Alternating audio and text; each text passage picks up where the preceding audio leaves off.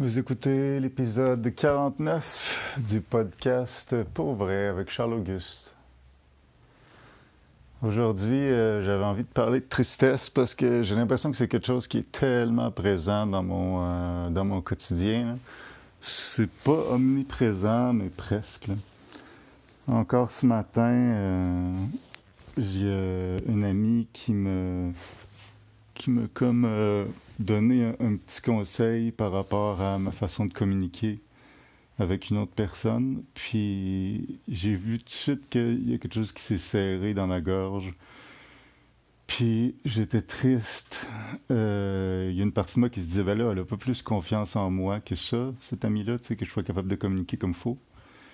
Puis cette tristesse-là était vécue en lien avec mon estime de moi comme personne que, j'aimerais être capable de bien communiquer, puis n'importe quoi qui peut remettre ça en cause, même si c'est complètement bienveillant, euh, peut éveiller de la tristesse en moi. Sais, tout dépendant comment je file. Si je file super bien, pas de problème. Si je file plus fragile, euh, je vais avoir de la tristesse. si quelqu'un me donne des conseils, parce que c'est comme si je traduis le conseil par j'ai pas confiance en toi, puis quand quelqu'un n'a pas confiance en moi, j'ai de la misère à avoir confiance en moi moi-même. Je sais que c'est pas ce que ça que le conseil veut dire. Euh, intellectuellement, je le sais, mais émotionnellement, je suis pas capable de réagir autrement présentement. Euh, puis mon amie, euh, j'ai l'impression qu'elle se sentait un peu mal par rapport au fait que j'ai dit que j'étais triste, puis euh, elle a continué à expliquer que c'était pas qu'elle avait pas confiance en moi, etc., etc. Puis là, moi, je me suis senti mal parce que j'avais l'impression qu'elle était mal à l'aise par rapport au fait que j'ai dit que j'étais triste. Fait que j'étais encore plus triste parce que j'étais comme, ah, encore là, j'aurais peut-être dû ne pas exprimer ma tristesse parce que souvent, quand j'exprime ma tristesse, ça crée un peu de malaise chez les autres parce que d'un fois, ils se sentent un peu responsables de ma tristesse. Puis, euh, alors que c'est pas du tout le cas, mais euh, je trouve ça dur à gérer, la tristesse. Puis, quand on me demande comment je vais, souvent, souvent, l'émotion, mon, mon, ressenti principal, c'est de la tristesse. Je le dis parfois, je le dis pas tout le temps. Mais, euh, mais c'est clairement ce qui est le plus présent pour moi au niveau émotionnel. Puis l'affaire qui fait chier, c'est que malgré toute cette tristesse-là, puis j'en ai exactement au moment où je vous parle aussi, malgré toute cette tristesse-là, je suis quasiment jamais capable de pleurer. Je pleure presque jamais. Je peux compter sur les doigts d'une main le nombre de fois où je pleure dans mes grosses années. Ce qui est vraiment pas cool, je trouve, parce que pleurer, je trouve que ça aide tellement à process l'émotion, puis à apaiser, puis à passer à autre chose, puis... Alors que moi, j'ai l'impression que c'est une, comme une sorte de tristesse anxieuse qui est comme jammée le piton collé. Fait que si je pleurais, c'est comme si ça... Quand les quelques fois que je réussis à pleurer, c'est comme si ça décolle le piton de la tristesse, puis là, je me sens un peu plus léger tout à coup. Mais c'est tellement rare que je pleure que je ne sais pas comment faire. J'ai aucune idée souvent, c'est à des moments vraiment précis où il y a un, concours de circonstances qui fait que plein de petits éléments mis ensemble vont me fragiliser émotionnellement à un point où je vais me mettre à pleurer. Mais d'un fois, ça n'a aucun rapport. Je vais juste écouter euh, un trailer euh, de film, genre... Euh, j'ai déjà pleuré en écoutant le trailer de... ça? Forrest Gump. Mettons, la scène qui est dans un des trailers où Forrest Gump est en haut de l'escalier puis il dit à la femme, à, Jenny, je pense, qui n'est pas sa femme, là, qui est juste une, amie qui est venue dormir chez eux, puis qui avait vu longtemps, puis là, elle est tombée malade, puis là, il essaie de la guérir. Puis là, elle commence à aller mieux, je pense. Puis là, il dit euh, Voudrais-tu m'épouser, tu sais? Puis là, elle dit non. Puis là, il dit Ouais, mais je ferai un bon mari. Puis elle a dit genre Ouais, je suis d'accord. Mais non.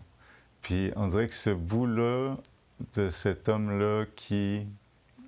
Cet homme-là fictif, on s'entend, joué par Tom Hanks, qui, dans sa jeunesse, est amoureux d'une petite fille, puis que tranquillement, il s'est fait mettre de côté parce que des gars plus cool, qui avaient plus d'estime d'eux-mêmes, puis qui flashaient plus, sont sortis avec cette fille-là, puis sont partis avec, puis lui, il a fait son bout de chemin de son bord, Puis il a genre pas eu, je pense, de relation amoureuse, tu.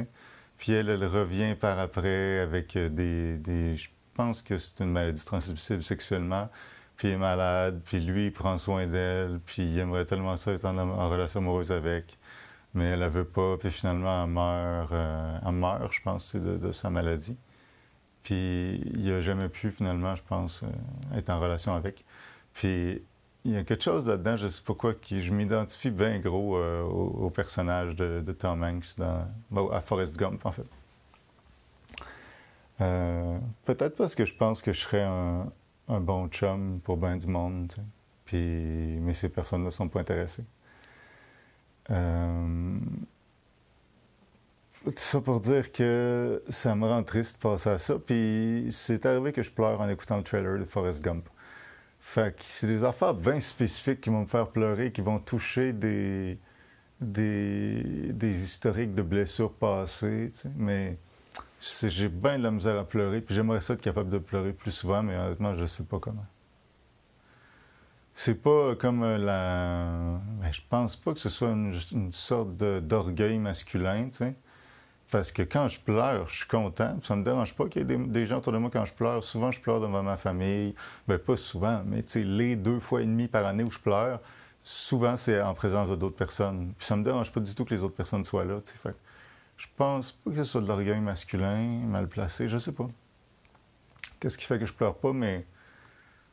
Mais je suis souvent, souvent triste. Mais je pleure pas souvent.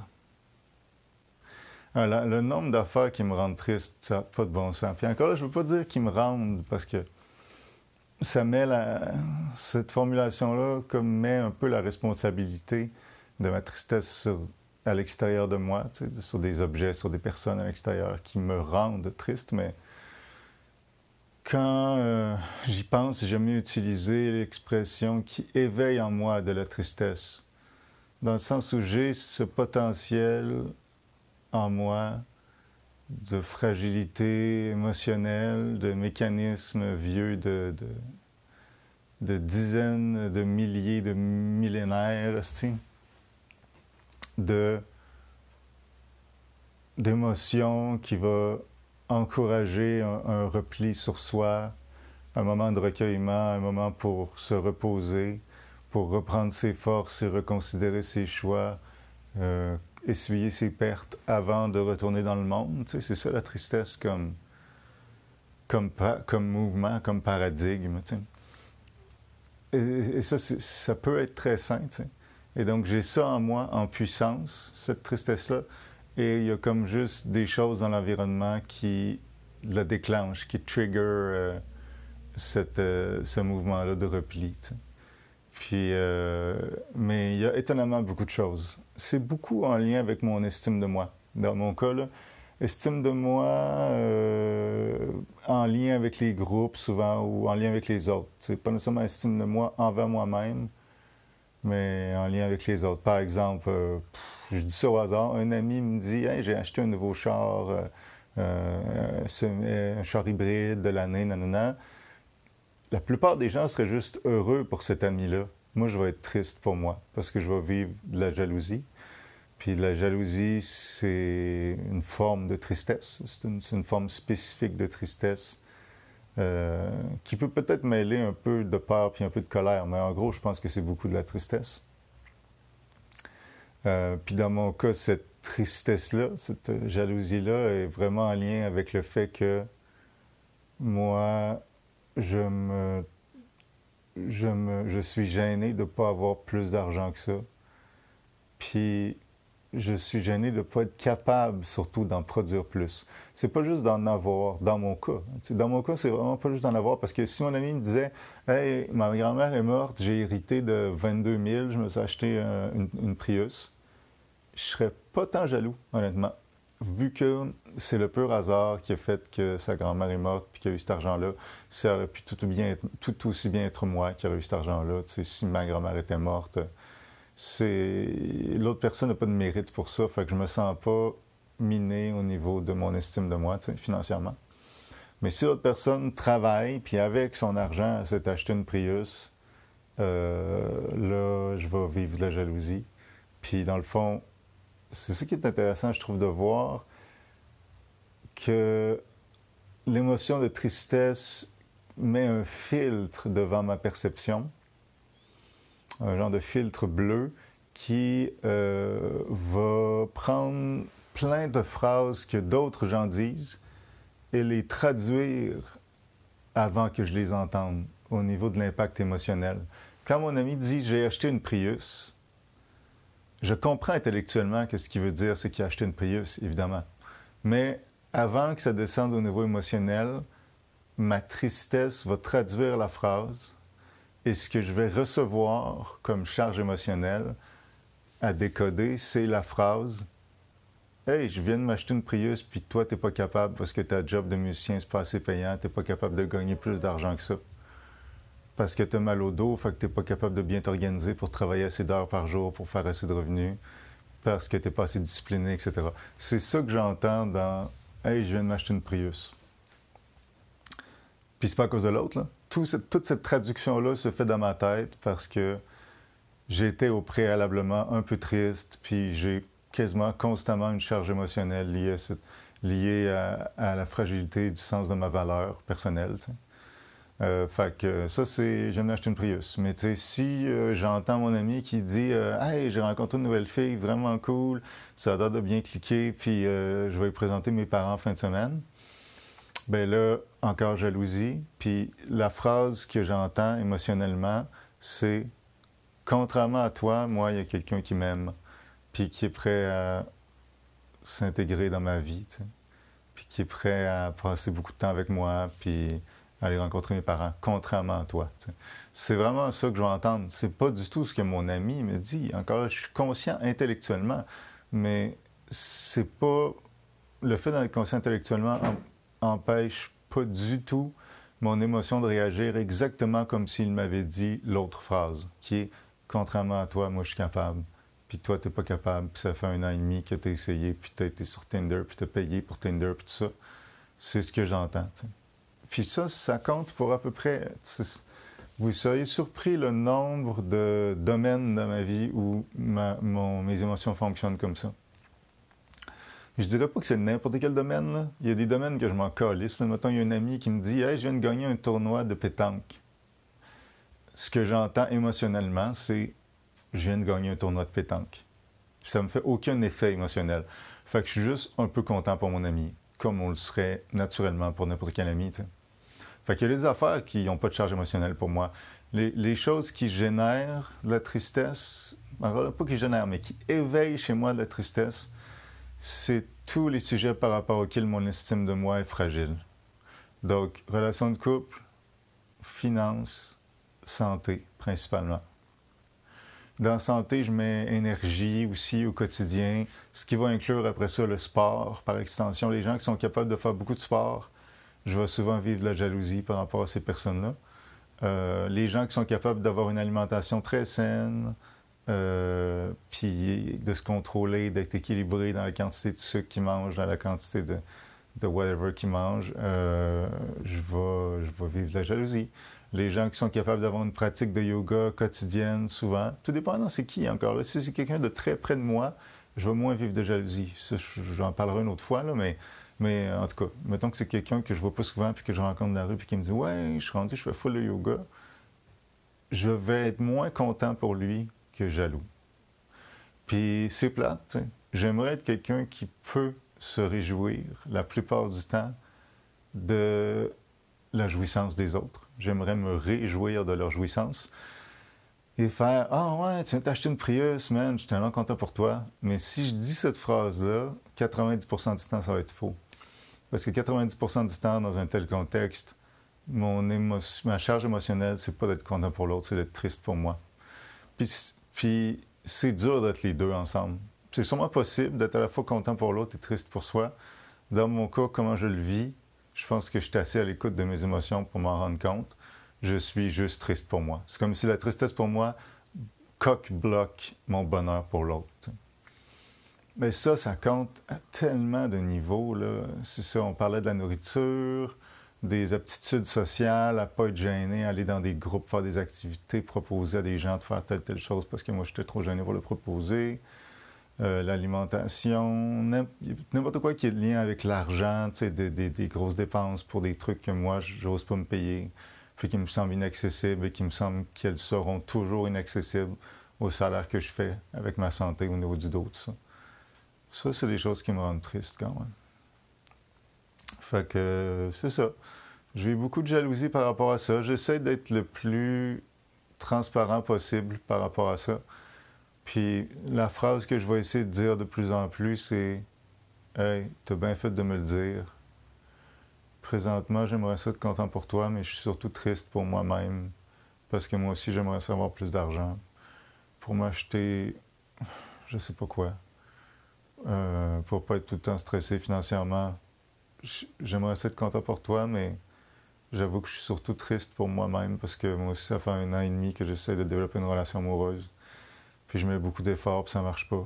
Euh, j'aimerais être content pour toi, que tu es capable maintenant de faire un jeûne intermittent, juste deux repas par jour. Mais, je mais mon émotion principale présentement, c'est la tristesse, parce que moi, j'aimerais tellement ça, être capable de faire deux repas par jour. Je pense que ce serait vraiment bon pour ma santé, ma douleur chronique, mon énergie. J'en suis incapable, puis je me sens mal par rapport à ça.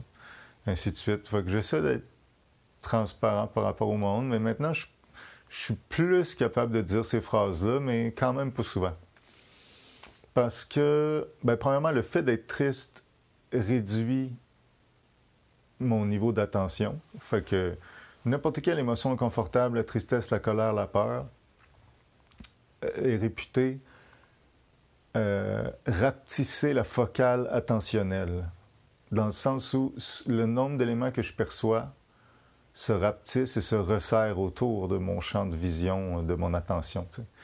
Quand on est heureux, on perçoit plus de choses sur un plus grand spectre pour être ouvert aux surprises. Ben, je vous parle de ça, c'est intéressant. C'est dans une euh, conférence du euh, philosophe français, excusez-moi, pas philosophe, euh, psychiatre français Christophe André, il en parle aussi dans un de ses livres, euh, dans Imparfait, libre et heureux, je pense. Puis la conférence, je ne sais pas c'est laquelle. Mais il dit dans la conférence, euh, regardez les figures qui sont sur le tableau. Je vais euh, vous faire, je vous montre une figure dans le haut et je vais vous montrer deux figures dans le bas qui vont apparaître. Vous devez me dire laquelle des deux figures dans le bas est la plus semblable à la figure dans le haut. Et quand je dis figure, c'est les figures géométriques, hein, on s'entend? Donc, l'image dans le haut, à laquelle est-ce qu'elle ressemble plus dans le bas, la A ou la B? Puis là, il parle le PowerPoint, les gens doivent répondre instinctivement et rapidement. Fait que là, les gens lèvent leurs mains ou lèvent pas leurs mains. Lui, il fait un petit décompte. Puis il dit, vous saviez, c'est une expérience qui a été réalisée en laboratoire. Et en général, les gens euh, qui sont de... Ben, en fait, je vais vous dire c'est quoi les images. L'image en haut, c'est euh, quatre, euh, quatre petits triangles qui sont comme les quatre coins d'un carré. Fait que c'est juste quatre petits triangles disposés comme genre quatre coins de carré. Fait que quatre triangles comme ça. Et en bas, ce qui va avoir, les deux images à laquelle on compare celle d'en haut, c'est trois petits triangles qui forment un triangle ou quatre petits carrés qui forment un carré. Fait dans un cas, on change le petit, on change le, micro, dans le fond, la petite, la petite figure, les petits triangles. Ou dans, dans l'autre cas, on change le macro, la grosse figure. Euh... Oh non, je viens me tromper, Excusez-moi, donnez-moi deux secondes, je vais essayer de me rappeler. Euh, c'est... Désolé, désolé. Euh, c'est en haut. Oui, non, c'est ça. En haut, quatre petits triangles qui forment un carré. En bas, à gauche, la réponse A. Euh, trois petits triangles qui forment un triangle. Puis à droite, quatre petits carrés qui forment un triangle. Exactement. Fait que dans un cas, à gauche, on a changé euh, la forme globale c'était quatre triangles qui faisaient un carré. Maintenant, c'est trois triangles qui font un triangle. Fait qu'on a changé la forme globale. À droite, les formes globales forment encore un carré, mais c'est juste que chaque petite forme, elle, a été changée du triangle au carré. ça paraît absurde, mais comment dire, ça paraît un peu pas clair, peut-être, désolé, c'est pas l'explication la plus claire au monde. Mais l'essentiel, c'est de voir que les gens qui sont de bonne humeur, et c'est possible en laboratoire d'induire du bien-être et d'induire du mal-être. Les, les, psychologues en sciences sociales, euh, en psychosocial, ont plein de trucs pour faire ça en laboratoire. Les gens chez qui on induit de, la bonne humeur vont avoir tendance à dire que la figure euh, de droite ressemble plus. Donc la figure globale ressemble plus. Et les gens qui sont euh, de mauvaise humeur vont avoir tendance à dire que la figure de gauche, euh, qui a conservé les petites images et non l'image globale, les petits triangles, ressemble plus. Comme quoi les gens qui sont de bonne humeur auraient une vision plus globale et les gens qui sont de mauvaise humeur auraient une vision plus étroite. Et ça, euh, c'est expliqué par Christophe André, mais évidemment, c'est pas lui qui a fait les études sur cette explication-là. C'est des, des, ça doit être des, euh, des, chercheurs euh, spécialisés en, évolution génétique du cerveau. c'est que à l'état sauvage, l'être humain, voilà 100 000 ans, il ne faut pas qu'il perçoive son environnement toujours de la même façon. Idéalement, il va percevoir son environnement en fonction de c'est quoi ses besoins présentement, puis ça va l'aider pour sa survie. Et ce que le cerveau a développé, en gros, c'est que quand il est de bonne humeur, et donc il n'a pas trop faim, il n'a pas trop soif, il n'a pas trop, il n'a pas trop froid, il n'a pas trop chaud, il est juste quand même bien, ce, qui va, ce que son attention va faire, c'est s'élargir pour aller chercher euh, euh, du bonheur potentiel puis des investissements potentiels pour le futur. Fait que sa, focale attentionnelle s'élargit, puis il regarde partout autour de lui, puis il est comme ah, euh, ah, il pourrait avoir une partenaire sexuelle dans le coin là-bas. Ou Ah, je me demande s'il n'y aurait pas des petites baies dans l'arbre là-bas. Ou Ah, j'avais pas remarqué, il y avait un ruisseau dans le fond de la rivière, on pourrait aller voir si l'eau est potable. Dans le fond de la vallée, on pourrait aller voir si l'eau est potable. Fait que sa focale attentionnelle est large et touche un petit peu à tout autour de lui pour voir ce qu'il n'y aurait pas à créer comme euh, ce que je... Ah, je pourrais aller voir le gars là-bas, il a l'air smart de l'autre tribu, on pourrait, créer, on pourrait créer une amitié entre les tribus, etc. Donc, c'est vraiment une focale attentionnelle large qui est axée vers improvisation, création.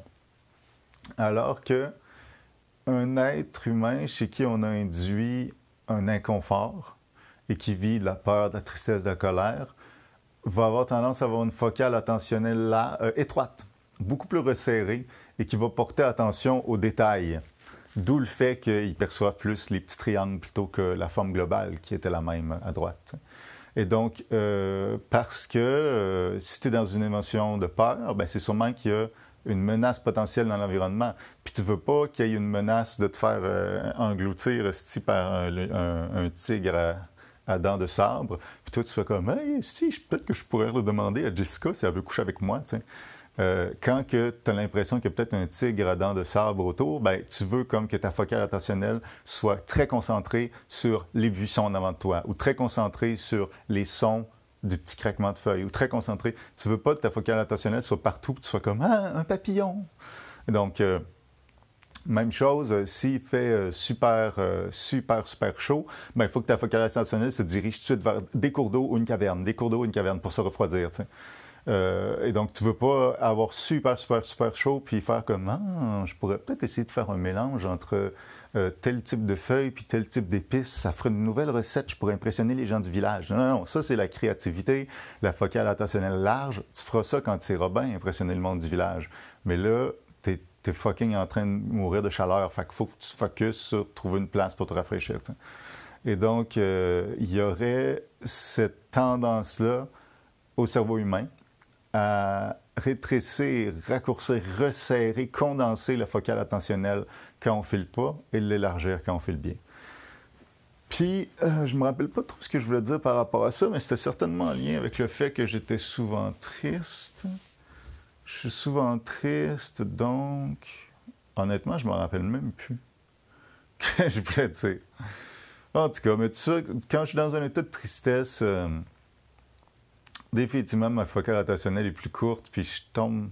C'est vraiment bizarre mon état, là. Faut que j'ai. Qu'est-ce que je disais donc? Quand je dis aux autres que je suis triste? Ah, c'est ça.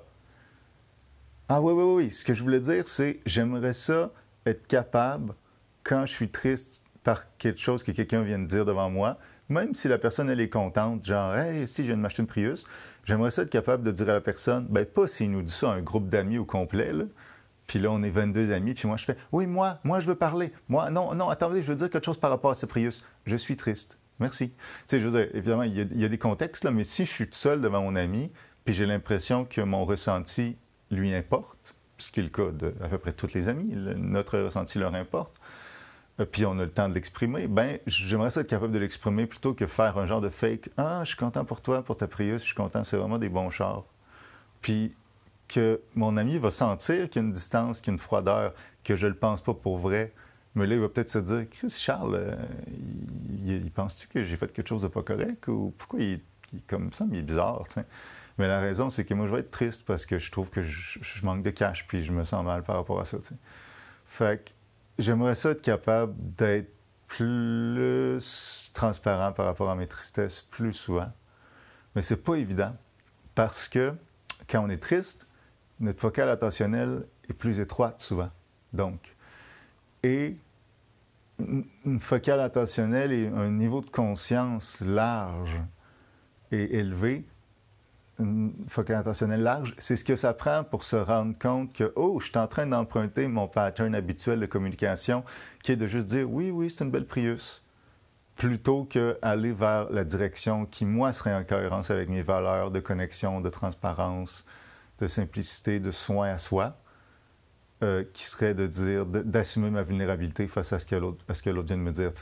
Et pour ça, il faut s'en rendre compte qu'on est en train de partir dans notre ancien pattern et se rediriger vers le nouveau.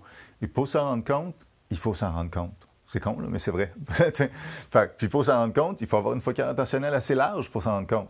Puis si notre cerveau est juste concentré sur des petites affaires, pas trop dans le moment présent, dans des affaires de tristesse du passé, du futur, de qu'est-ce qu'il va dire de telle affaire. Je suis pas dans une focale attentionnelle assez large pour me rendre compte de, OK, quelle décision je veux prendre par rapport à ce qui vient d'arriver.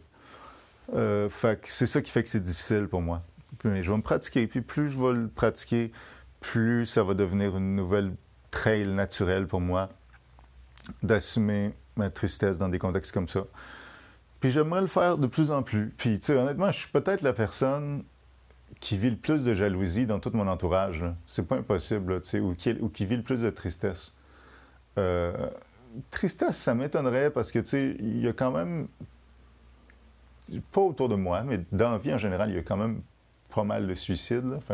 J'imagine qu'il doit y avoir d'autres mondes qui souffrent aussi. Je pense de la tristesse, il doit y avoir d'autres mondes autour de moi qui en vivent autant. Anyway, ça ne change pas grand-chose, mais mais d'en vivre, mais vivre autant de jalousie, souvent, je pense qu'il n'y a pas tant de monde. J'aimerais ça m'assumer par rapport à ça. Assumer le fait que moi, je suis différent. Je suis quelqu'un qui vit beaucoup de jalousie. Peut-être à un moment donné, ça sera plus ça, si je suis plus heureux, je ne sais pas. Mais j'étais un peu gêné par rapport à ça, mais j'aimerais ça l'assumer parce que ça va m'aider à connecter avec les autres si je l'assume. Parce que si je ne l'assume pas, c'est comme si je le cache parce que j'ai peur du jugement de l'autre face à ma jalousie. Puis là, ça m'amène à un point de la discussion où je suis plus moi-même. Puis mon cerveau va juste penser Ah, ben là, je me sens mal, j'espère qu'il ne se rendra pas compte que je suis pas si content par rapport à sa crise de prieuse, puis tout ça. Moi, je suis pas capable de cacher des affaires de même, puis que ce soit fluide. T'sais. Que faut vraiment que je m'assume à le dire. Euh, je m'habitue à m'assumer à le dire. Fait que c'est ça. C'était euh, un gros 28 minutes sur la tristesse. Bonne journée.